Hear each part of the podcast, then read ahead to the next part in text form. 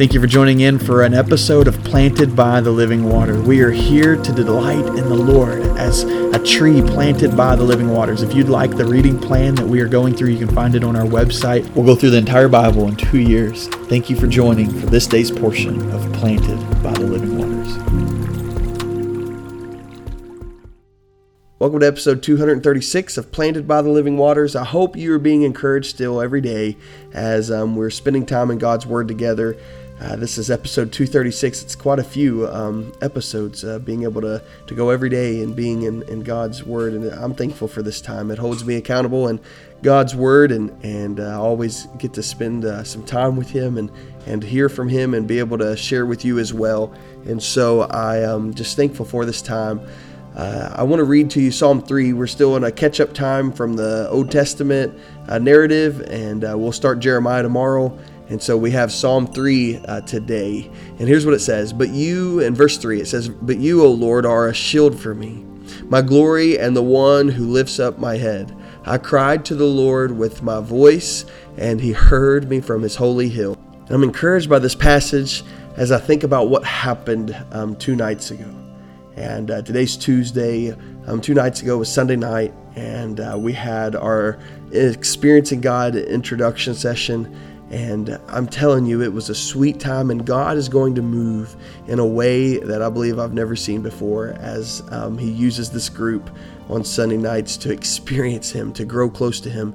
We have um, close to 50 people who are going to be spending time every single day in intense um, study of who God is and looking at um, His Word and memorizing Scripture and uh, writing and journaling. And so, that alone, that intentionality of these 50 people seeking God and asking for the Holy Spirit's lead, it's going to be powerful for every one of their lives, but it's going to be so powerful for our church. And I think about what I read. It says, I cried out to the Lord with my voice, and He heard from me. He heard me from His holy hill.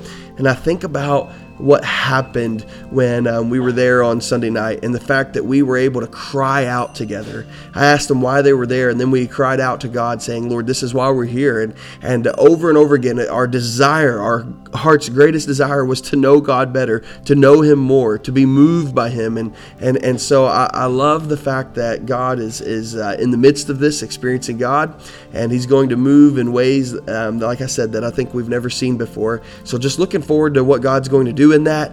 And I wanted you all to be praying for me, knowing that as we've cried out, as we continue to cry out, um, He's going to hear us from His holy hill. And so, Father God, Lord, we love you.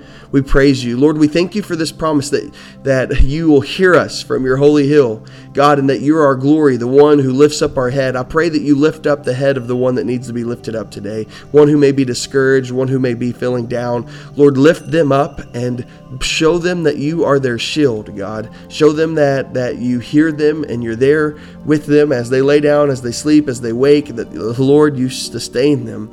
And Father, I pray for our time in experiencing God. I pray for a radical movement of your hand upon us, Lord, over the next 12 weeks, that you would do something that only you can do and we would trust that it was you. Lord, we love you. We trust you. We pray, God, that you would move. Oh, Lord, move. Lord, my heart uh, was so overwhelmed with thankfulness and gratitude and knowing, Lord, that you were answering the prayers of those crying out because their prayer was simply to grow close to you and they desired a closer walk with you. And I just know, God, in that, that you're going to answer that and you're going to bring 50 people closer to you. So we trust you in that, Lord. We love you. We're so thankful for you. Would you move, God? Oh, would you move? Would you hear us from your holy hill? In the name of Christ we pray. Amen.